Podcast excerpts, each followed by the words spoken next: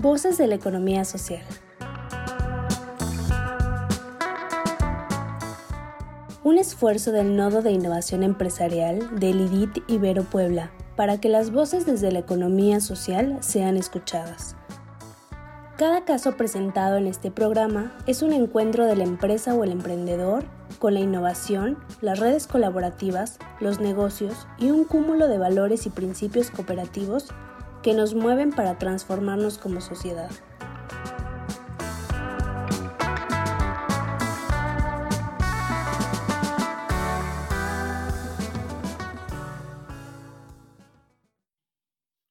Bienvenido a Voces de la Economía Social, un programa de formación a distancia para empresas de economía social. Les saluda con gusto Rodrigo Herrera. El día de hoy abordaremos el tema calidad y herramientas de calidad. Durante el desarrollo del tema contestaremos dos preguntas muy importantes. ¿Qué es la calidad? ¿Y qué herramientas podemos utilizar para tener calidad en nuestra empresa? Vamos a pasar al desarrollo del tema. ¿Qué es calidad? Bueno, la calidad es un tema muy importante en las organizaciones y es un tema que pocas veces abordamos adecuadamente. Es un tema que comúnmente eh, llegamos a confundir o a entender de forma errónea. Muchas veces encontramos gente que menciona, este producto tiene muy buena calidad, este producto es de muy mala calidad. Ese es un error convencional. No existen productos de muy buena calidad y productos de muy mala calidad. Existen productos con calidad y productos sin calidad. Vamos a poner un ejemplo muy sencillo. Vamos a imaginar que tenemos un Ferrari y un vehículo utilitario. Ahora, ¿qué tiene más calidad? ¿Un Ferrari o un vehículo utilitario? La respuesta es muy sencilla. Ambos tienen calidad. Ambos tienen la misma calidad. Es decir, ¿por qué ambos tienen la misma calidad? Pues porque ambos satisfacen a segmentos diferentes. Es decir, el vehículo utilitario cumple con su función el vehículo utilitario le promete al usuario que va a ser un vehículo práctico, ahorrador de combustible, económico y además muy versátil. Por el contrario, el Ferrari le promete a sus usuarios lujo, velocidad y exclusividad. Ambos cumplen con su función, por lo tanto ambos tienen calidad. Dicho esto, tenemos que la mejor definición de calidad sería entender que calidad es darle a los consumidores exactamente lo que pidieron. Es decir, la calidad es satisfacer al cliente. Si nosotros satisfacemos los estándares del cliente, entonces tenemos calidad. De lo contrario, si nosotros no satisfacemos los estándares del cliente, entonces no tendremos calidad. Ahora bien, un punto fundamental en la calidad es reducir la variabilidad.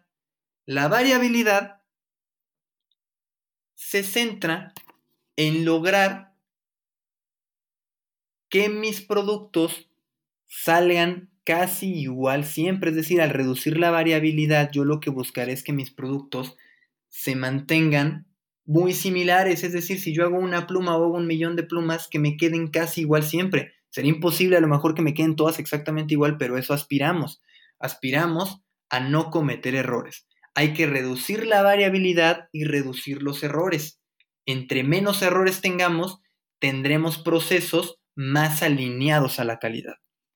Entonces, como resumen, calidad va centrado en reducir la variabilidad y satisfacer las necesidades del cliente. Ahora bien, ¿cómo aplicamos calidad a nuestra empresa?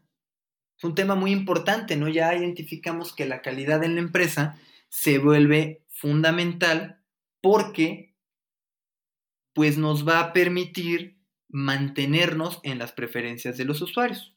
Lo primero que tenemos que hacer para mantener o implementar sistemas de calidad en nuestra empresa, pues es primero entender que debemos cambiar nuestro enfoque de organización y convertirnos en organizaciones que aprenden. Es decir, nunca podemos decir, ya lo tenemos controlado y así nos vamos a seguir. No, tenemos que estar atentos estar innovando y mantenernos porque siempre podemos ser mejores. La mejora continua es un enfoque que debemos practicar y mantener siempre. Siempre tendremos que estar alineados al logro de los objetivos que nos planteamos como empresa y además la satisfacción del cliente. Entonces tenemos que ser organizaciones que aprendan y que busquen en todo momento valerse de herramientas para poder mantener esta calidad y reducir estos errores. Una herramienta que me parece fundamental y va a ser la primera herramienta que vamos a abordar para poder pasar esta parte de qué herramientas de calidad ocupar es el diagrama de causa-efecto, diagrama de pescado o diagrama de Ishikawa. Ishikawa porque fue el personaje que nos aportó esta gran herramienta. ¿Cómo funciona esto? Es una herramienta de pescado porque tiene esa forma. ¿Cómo podemos aplicarla en nuestra empresa? Ustedes van a tomar una hoja, vamos a trazar la forma de un pescado, es decir, vamos a dibujar una cabeza, y en la cabeza vamos a colocar el problema que estamos teniendo en nuestra empresa. Y a ese problema vamos a sacarle varias espinas, vamos a trazar una línea con varias líneas que salgan de esta línea horizontal. Y en cada línea vamos a colocar causas. ¿Qué está causando este problema? Ah, vamos a suponer que producimos jeans y los jeans nos están fallando. Ah, pues nos están fallando los jeans porque tenemos eh, el cierre no, no sube bien. Esa es una causa. Otra causa es que nos están quedando más cortos los pantalones. ¿Ok? Otra causa de que los jeans no se produzcan adecuadamente, pues puede ser a lo mejor que el botón no cierre bien, el botón no está cerrando bien, por eso no están saliendo bien nuestros jeans. A lo mejor otra puede ser eh, el deslavado y así nos podemos seguir con diferentes causas. Cada causa tendremos que abordarla. Y entonces al abordarla, pues vamos a identificar cuál es más importante a resolver. Y ahí ya puede entrar un control numérico, es decir, podemos decir, bueno, ¿cuántos pares de jeans? Nuestro problema es que los jeans o vaqueros no están saliendo adecuadamente, no se están produciendo, están teniendo errores. Bueno, ¿cuáles son esos errores? ¿Qué están causando que los jeans no salgan bien? Podríamos ver, bueno, ¿cuántos jeans no están saliendo bien? No, pues 100 son los jeans que están fallando. Ok, pues vamos a ver ¿Cuántos jeans fueron porque el cierre no subía bien? No, pues 50. Ok, ¿cuántos jeans fueron porque eh, estaban más cortos? No, pues 30. Ok, ¿cuántos jeans fue porque no cerraba bien la parte del cinturón? Pues a lo mejor 5, del botón otros 5 y a lo mejor del deslavado otros 5 y así otros, ¿no? Pues entonces ahí identificamos. Curiosamente, si nos abocáramos en nada más resolver los jeans que tienen falla en el cierre y los que están más largos, dijimos que había 50 que les fallaba el cierre y 30 que les fallaba el largo de los pantalones, ya estamos arreglando 80 de los 100. Es la regla del 80-20 o del pareto. Ustedes pueden aplicar un pareto en su organización a partir de pasar del diagrama de causa-efecto. Yo les invito que cuando quieran resolver problemas de calidad, identifiquen qué problemas están teniendo, identifiquen las posibles causas y vean cuál es la causa más importante, más importante al identificar el número de errores que se presentan en cada una. Y entonces con eso podemos tomar decisiones sobre qué causa irnos y cuál empezar a resolver. Otra cuestión que podemos trabajar en la calidad son gráficas de control que nos van a permitir identificar como un semáforo qué tal está funcionando la producción. Es decir, si todo se encuentra dentro de estándares, vamos a ponerle un semáforo verde. Si estamos viendo fallas pero controlables, tacharemos ese lote con un eh, color amarillo. Y por el contrario, si estamos viendo defectos sobresalientes, lo tacharemos con un foco rojo y tendremos que mandar aviso a que eso debe volverse a producir o arreglar. Entonces, con una gráfica de control marcada en semáforo, podemos utilizar eh, criterios en los que a lo mejor ponemos criterios, les damos puntuación del 1 al 5 y podemos ir estableciendo, a lo mejor si nos caen entre 4 y 5 será un foco verde, si nos caen entre 2 y 4 será un foco amarillo y menos de 2 podría ser un foco rojo. Y entonces con este tipo de herramientas podemos ir monitoreando un poco la calidad de nuestros productos. Otras son los diagramas de procesos. Si yo logro diagramar mis procesos, es decir, tener completo conocimiento de los pasos que tenemos en un diagrama, podemos identificar paso 1, paso 2, paso 3 y ver en qué parte de nuestro proceso podría haber fallas y arreglarlo. Otra herramienta importante que podemos hacer en la calidad es la estratificación o clasificación. Tenemos que clasificar nuestros productos o nuestros procesos por orden de importancia y también por complejidad y también por injerencia en la producción para poder identificar qué hacer en cada uno y a cuál le vamos a dar más prioridad. También podemos utilizar dentro de estas herramientas un CARDEX de almacén, es decir, un control que nos permita identificar cómo se está comportando nuestro inventario, es decir, las entradas y salidas, para tener un mejor monitoreo y entonces tener mayor reducción de la variabilidad en mi empresa.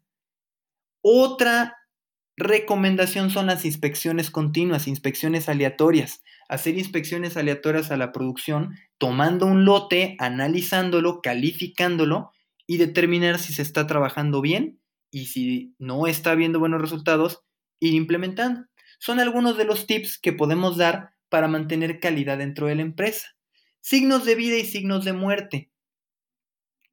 ¿Cuáles podrían ser signos de vida de la calidad? Pues sería primero entender que si estamos haciendo bien las cosas, nosotros al tener eh, herramientas de calidad, al conocer cómo funciona la calidad, pues podremos tener buenos resultados a la hora de producir vamos a reducir la variabilidad de nuestros productos, vamos a minimizar errores, vamos también a prevenir riesgos y además vamos a optimizar y mejorar nuestra producción. Por el contrario, si la calidad no nos importa o no la entendemos bien, vamos a tener errores, vamos a tener una variabilidad más grande, vamos a tener un proceso desordenado y por consiguiente no vamos a satisfacer adecuadamente al cliente.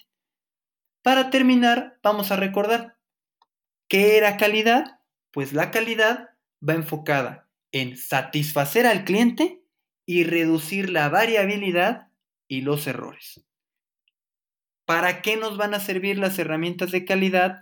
Pues para poder tener un mayor control y una mejor medición de lo que estamos haciendo en la empresa a través de varias técnicas como las que te mencioné en este audio.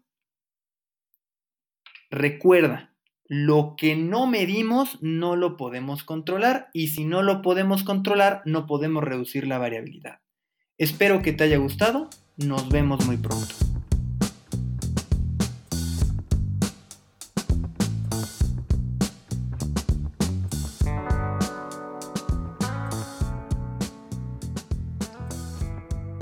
Gracias, nos despedimos de este caso, deseándote como siempre lo mejor.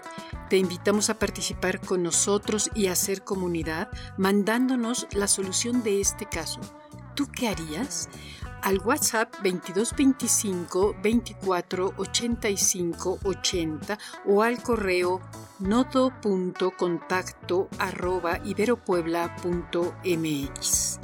Síguenos también por Facebook, Twitter o LinkedIn.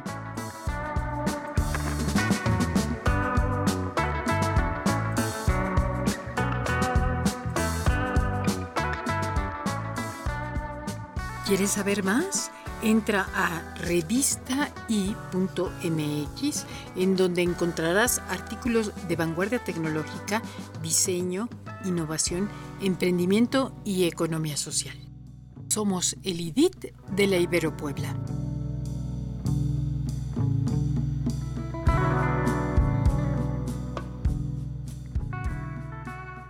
Voces de la economía social. Otra economía es posible.